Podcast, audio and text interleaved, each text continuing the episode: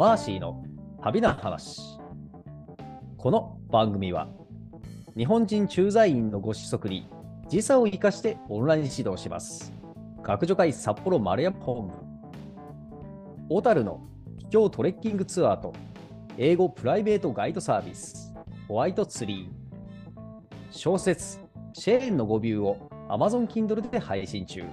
スンドメパターソンの提供でお送りします。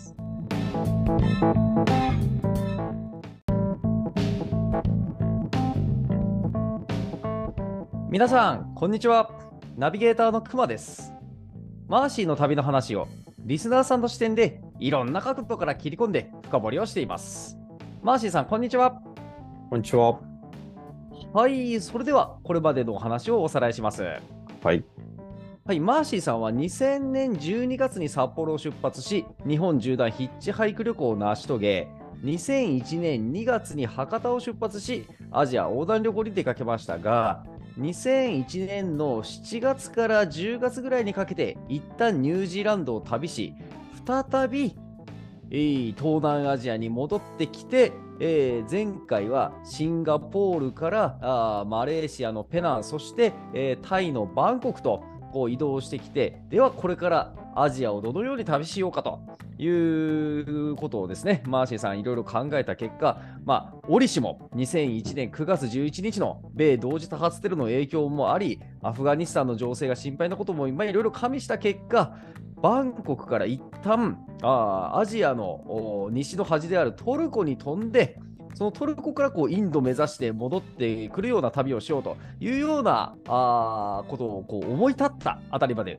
お話を伺いましたね。はい、そうですね。はい。で、この頃ですね、はい。えー、っと、いつだったかな。タイに、そっか、タイに着いたのは、うん。10月30日ぐらいだったんですね。うん、うん、うん、うんうん。あ、10月末と。はい。うん。で、10月31日も、うんもう、引き続きトルコのチケット、トルコ行きのチケットを探してたんですが、うん、うん、うん。この日はですね、ええハロウィンだったんですよ。あ、ハロウィン。はい。うんうん、うん。で、今でこそね、あの日本うんもハロウィンの仮装パーティーを、うん、うん。なんか、渋谷のスクランブル交差点とか有名ですけど、うんですね。この時は日本は全然ハロウィン、ハロウィンしてない時だったんで、うーん、ねハロウィンって何ってまで言いませんけど、確かにそういう習慣はありませんでしたよね。うん。うん。でもこの時、カオあのタイのカオサンロードっていうところですね、ええ。もう仮装した人たちですごい人混みだったんですよ。なので、なんだろう、うんハロウィンを全然、まあ聞いたことあるけど、見たことなかったんで、ええ。まあ、ちょっとしたカルチャーショックみたいな感じですね。うんなるほど。うんまあ、もちろん、その欧米人バックパッカーたちはええ。やったりしてたけど、うん。まあ、地元の人たちも、地元っていうか、まあ、そういう観光客相手に仕事をしてる人たちかな、もうんう、まあ、仮装したりして、面白かったですね。うん。へえ。まあ、それで、えー引き続き、えーっと、トルコ行きのチケットを探してたんですけど、はい。えーっとですね、いろいろ回って、ええー結局ですね、確かね、トルコ航空だったかなえ。えと思うんだけど、えっ、とですね、え。トルコの行き、トルコ行きのチケットを、ええーゲット、予約をしました。え。はい。で、このチケットがね、うん。えっ、とね、バーレーンっていう国を、ええ。で乗り換えをして、うんうん。えートルコのイスタンブールに行くというチケット。なるほど。バーレーンって言ったら、中東といいますか、西アジアの国ですね。うん、そうそうそうそうそう。ん。そう。で、うんえっ、と、この時にですね、ちょっと一抹の不安があって、ええっ、と、基本的にこう海外旅行で、うんえー違う国に行くときは、うん。あの、なんだろう、往復チケットを持ってないとうん。ダメですよってうん。書いてるところもあるという情報をうんゲットしてて、で、この時僕が調べてた情報だと、うん。トルコで片道でチケットで行ってる人もいるけど、うん。たまに帰りのチケットあるかとチェックされることもあるから、うん。往復チケットの方が望ましいという情報があったんですよ。うん。やっぱそれはあれですね。あくまであなた旅行者なんだから、うん。当然帰るでしょとうん。いう、そういう意味で往復チケットを持ってるはずだろ、お前みたいな、うん、うん。そうそういうことなんですね。そうそうそうそう。うん。でも往復チケットの方が高いから、うん。節約したいと。はい。まあ、リスクはあるけどっていうことで。うんうんうんうん。ね、しかも実際往復しないわけですもんね。バンコクに戻ってくるんじゃなくて、またうんトルコから違う国に行くんですもんね。そうそうそうそう。うんうん。で、まあ、なので、基本的には、うんリスクを取りたくない人はお金払ってうん。往復チケット取るけど、うん。お金優先の人はリスクを取ってそこを買わないと。うんうんで、まあ僕は、うんそれで、じゃあちょっと節約するために片道チケットで行こうとうん。いうことを選択して片道チケットを予約しました。おお、ドキドキしますね。うん、うん。で、ちなみにね、あのー最悪その場でチケットを出してくれって言われてチケット見せれない場合は、うん。そこでチケットを買って、うん。ま、戻らされるというケースもあるよというのが書いてあって、はっはー事実上の強制送還ですね。うんうん。まあ、ただね、当時の日本は経済大国だったので、うん。まあ、まず大丈夫だろうと、うん。今までも結構日本人ブランド、うんブイブイ言わせて、何もお咎めなしで来たからいけるだろうということで、うんうん強気で片道チケットを買いました。はい。で、えーそのチケットが、あの、日にちがうん。すぐ直近のやつはもう予約が入ってて取れなくて、うん。えー結局ですね、一番近い日にちでうん。11月11日と。あ、じゃあ10日ぐらい待たされるイメージですね。うんそうそう、そうなんですよ。うん。まあ、なので、その10日間どうしようかっていううん。感じだったんですが、はい。まあ、どうか、こうにか、誰から聞いたかは覚えてないけど、うん。まあ、そのチェンマイとか、うん。あと、パイっていう場所が、うん。チェンマイから車で3、4時間ぐらいのところにある、パイっていう街が面白いよっていう情報を入手して、うん。とりあえずタイの北部に、その間、うんまだうんタイの中でも行ったことないエリアに行こうと、せっかくだからうん。という計画をザフラッとうん。立てました。なるほど。チェンマイって言ったらタイの、うんなんて言いますか、ミャンマー国境寄りの町なんですね。そう、タイ北部の、うん。第二の都市ですね。はい、あ、なるほど。あ、うんバンコクに次ぐ都市と。うん、うんで、しかもあれでしたよね。マーシンさん、チェンマイにはまだ行ってないんでしたっけ？行ってないんですよ。うんうん。そっかそっか。ラオス国境の方のこう、ビエンチャンに近い方とか、まあそっちの方は結構行ったけどと。そうそう、あと1日ビザ延長するために、うん。なんだっけど、このチェンライだったかな。ああ、ね。行きましたよね、なんかね。うんうん。あ、チェンライじゃないか、チェンコンだったかな。まあ1日は行ったんですけど、うんはい他は行ってないからうん。行こうと。はい。いうことになりました。うんうん。おお。で、えーっと、そう、そこでね、えーっと、バンコクでプラプラしてた時に面白いことがあって、ええーっと、一人の白人がですね、え。え僕に声をかけてきて、え。えあれ、なんでナックの T シャツ着てるの？と声をかけてきたんですよ。え。うん。えーナックと言いますのは？えーとですね、僕が、えーと大学2年生の時にアルバイトをしていたニセコアドベンチャーセンターというラフティングの会社ですね。へえ。それを僕が着てたんですよ、その時。ええ。で、そその声をかけてきたのは、うん。カナダ人のクリスっていう人で、うん。あのーその年の夏に、まさにナックでラフティングの仕事をうん。得たらしくて、おー。で、まあ夏が過ぎてオフシーズンだったので、うん。こうタイに一人旅に来ていた。おー。すごい偶然。そうそうそうそう。ん。で、まあね、このタイで、うん。そのナックで働いてた者同士が偶然に会うことに感動し、うんうんうん。まあ一緒に飯を食いにうんという感じですね。うんうん。まあそうなりますよね、そりゃね。うんなんと。うんでなんか彼の話を聞いてみると、彼はまあタイの後インドに飛んで、うん。うんインドを旅するという。ことだったので、ええ。まあ、僕もその後、ね、いずれかインド行くから、じゃあインドでうん。会えたらいいなと言って、別れたけど、その後会うことはなかったですね。ああ、そうですか。なうん。えー、でも、なかなか、一期一会の忘れられないうん。人ですね、こりゃ。うん。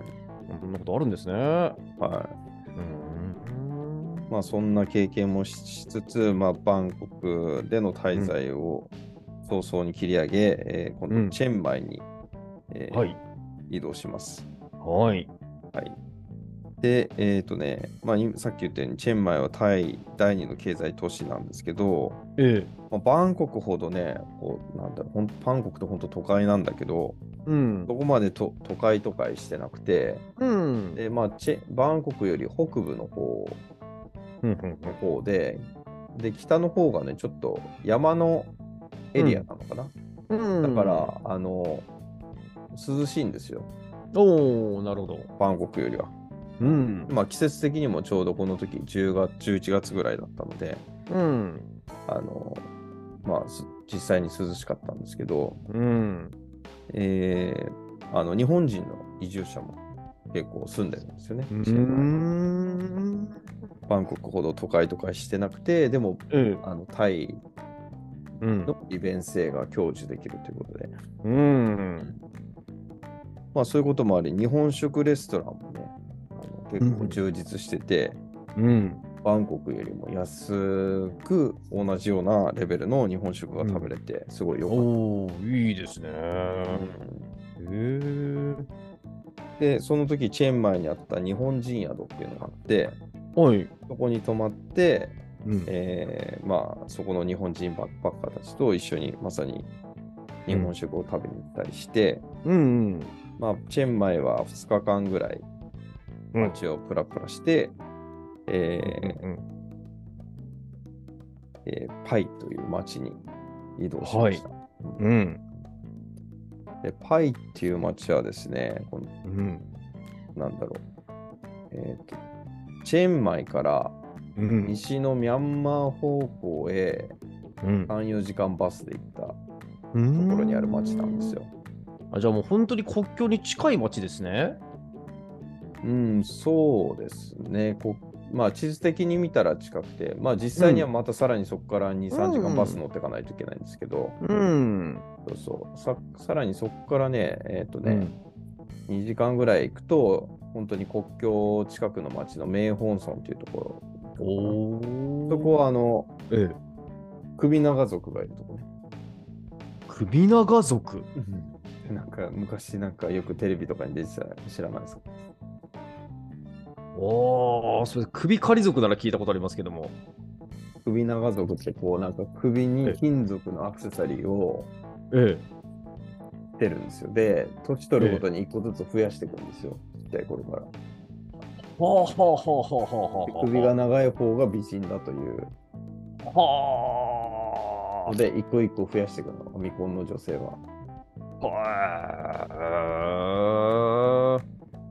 はあ。うん。まあそそこそその絵は見たことあるかもしれないな。うんはいその近くの、その、その、うんうん。いそこまでは行かなかったんですけど、行かないけどと。うんうんそのちょっそと手前のそうそうそう、町はパイというところで。パイというね、うんパイという町のはちょっと名前すら聞いたことありませんでしたね、今までね。いや、ここはね、本当にね、あの、まあ今もあんまりうん。いや今はだいぶ発展してるんだけど、はいまだそんなにもちろん有名じゃなくて、うん。その時はまあ本当に、なんだろう、地球の歩き方にも載ってないようへえ。うんうんなでした。で、まあ、タイとミャンマーの国境地帯は前も言ったように長い間うん紛争があってですね、治安があんまり良くないと。うんうんまあ、この端っこの方って少数民族がうんいて、まあ、その人たちがなんかちょっとね、ミャンマーのあの政府とは仲良くなくて、まあ、ゲリラ活動をしたりとか、いろいろあって、ちょっと治安がよろしくないということで、結構あの軍人がいるんですよ。検問があるんですよ。うん。道路の途中でね。うん。で、えーまあ、検問では軍人が、うん。まあ、検問で一回ストップしてください。でバス止まって、うん。で、軍人がバスに行って、うん。怪しそうな人をチェックして、うん。で、まあ、あとはランダムに指さして、ちょっとパスポート見せなさいとかう言って、ん。で、さらに怪しそうな人は荷物全部開けろとかってうん。やられるわけなんですよ。うんうんで、まあ、僕はそこ、これまでここに来るまであんまり検問にあったことがなかったから、うん。あんまり検問の重要性を認識してなくて、うん。もうあのバスは基本寝てたんですよ。ううん。ん、そしたらなんか多分軍人乗ってきた時にうん。ちゃんと起きてなくて、寝て、あの態度悪かったせいか、お前ちゃんとお前パスポート見せろってお言われて、うん。はいと見せたら、あもう日本のパスポートだから、うん。なんだ日本人かみたいな感じで、すぐ パスポートを返してくれたと。あー日本パワー炸裂ですね。うん、へえそうそのバスね、うん。2回ぐらい検問あったかな。う。ん。ああとそのバスに1人あの首長族の人が乗ってました。あじゃあその首のアクセサリーをつけたそうそうそう。女性がそうそう。あのそこまで長くなかったけど、あんまり効果なさそうな感じですまだそこまで伸ばしてないのかな、若い子だったけど、ううん。んあ本物だと思いながら、横目で見ながら、らまあそんな感じで、えーとはい。パイに無事に到着しましたと。はい。で、なんかパイは、あのいいよって、うん。あのーまあ、途中途中で会った旅人に教えてもらって、ここに来ることになったんですけど、うん感じとしては、かつて、あのラオスうん。で行ったバンビエンっていう町があるんですけど、はい。そこにすごい似てて、うん。でもバンビエンをちょっと5年か10 5年ぐらい発展させた感じの便利さがあるんですよ。まあ、それは例えば ATM がて、うんうん。あの24時間お金が引き出せる。と。おー。だから両替屋さんを今探しに行く必要がないと。うん、あじゃあやっぱりそのバンビエンは ATM はなかったっていうその時はなかったですね。うん。あとは欧米人がうん。経営してるカフェとかうん。うんうんパン屋さんがあって、うん。まあ、あとレストランか。うんなのであの、現地人じゃなくて欧米人だから、うん味のレベルが高いんですよ、すごい。ああやっぱりそのカフェだパンだっていうそう洋食系になってくるとっていうそうそうそうそう、うんまあ、味付けもそうだし、うんまあ、東南アジアのパンって美味しくないんですよ、基本的に。昔の給食のパンみたいだったんですよ。このこの時はね。ねはいなので、基本パンなんて絶対買わないんだけど、ここのパンのレベルはすごい美味しかった。おーほうほうほうほうう。ん。うん。で、まあそんなこんなんで、あの、まあ、こう、食べ物がいいと長居できるから、うん。結構欧米人のバックパッカーが、あの、うん。結構多かったんですよ、ちっちゃい町の割に。うんうんで、まあこの町に到着して、うん。うんじゃあどこに泊まろうかなと、こう宿の情報はなかったんで、はい。あの、まあ、バス降りて宿探しっていうか、プラプラしてたら、あのーパンガン島で、うんあの一緒に遊んだアイルランド人カップルに再会したんですよ。うんあれパンガン島ってどこでしたっけ？パンガン島はですね、タイのはい南か、バンコクより南の、えええーにある、うん。えー島ですね。うんうん。あ、あのーなんかすごい素敵なとこでしたよね、確か。そうそう、あの、フルムーンパーティーっていうのが有名で、まあ、パーティーアイランドなんですけど、ああ、言ってましたね。うん。うん、ああ。そこでですね、あの、ひ東海岸の方の島ですよね。そうそうそうそう、思い出しました。そうそこの時、まあ、この時がいつだ、6月とかうん。で、もうこの時も11月の4日になってたんですけど、うん。だから本当に久々にうん。会って、おおみたいな。うん。で、彼らはすでにもう1週間ぐらいうん。パイに滞在してたようだったので、うん。パイのおすすめの宿を紹介してくれて、おお。そこに泊まることになりました。おお、ラッキーラッキー。うん。うん。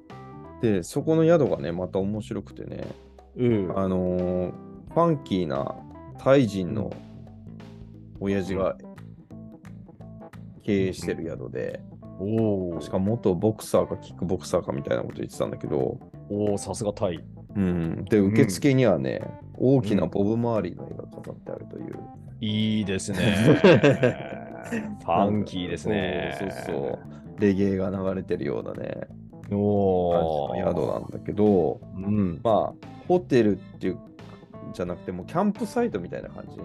うんうんうん。で、受付があって、こう、広いね、うん、原っぱっていうか、まあ、グラウンドみたいな感じで草がちょっと生えてんだけど、うんうん広い中にバンガローが、えーうん。10軒ぐらい、高床式のバンガローが10軒ぐらいのあってるような宿なの。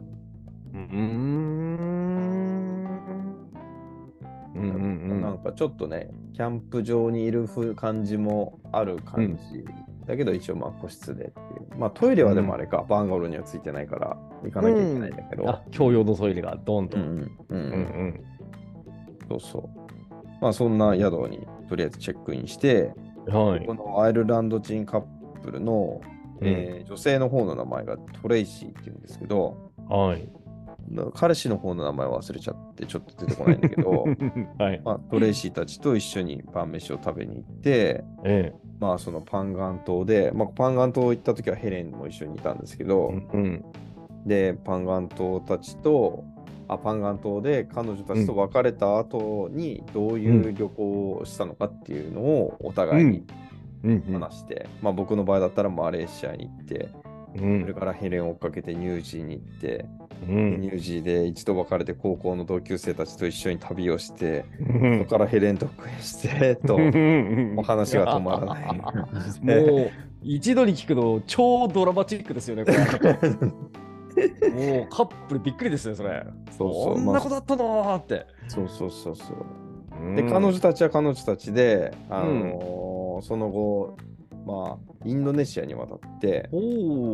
で、こう火山地帯のうんトレッキングとかうんをして、こう結構インドネシアをね、ずーっと長い間旅してたらしいんです僕がニュージーランド行ってる間。インドネシアって結構島がたくさんあって、うんううんん行くの大変なんですよ、いちいち。うん。うん、あ、そっかそっか。こインドネシア国内での移動もうん、結構その、うん陸路だけじゃないので。そう、島は島をね、渡っていかないといけないんで、まあ、大きい島もあるし、ちっちゃい島もあるしと、うんうんまあ、いうのでね、そのお互いの旅の話でうん。うん。盛り上がった夜を過ごした。あそれは盛り上がりますね。うんはあ。うん。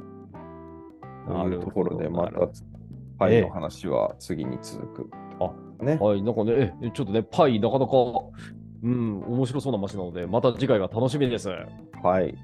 はい、ありがとうございました。ありがとうございました。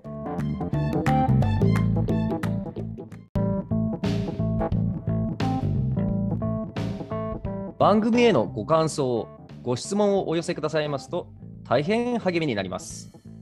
番組紹介ページにあるアドレスへのメールか、または Facebook ページへのコメント欄でお願いいたします。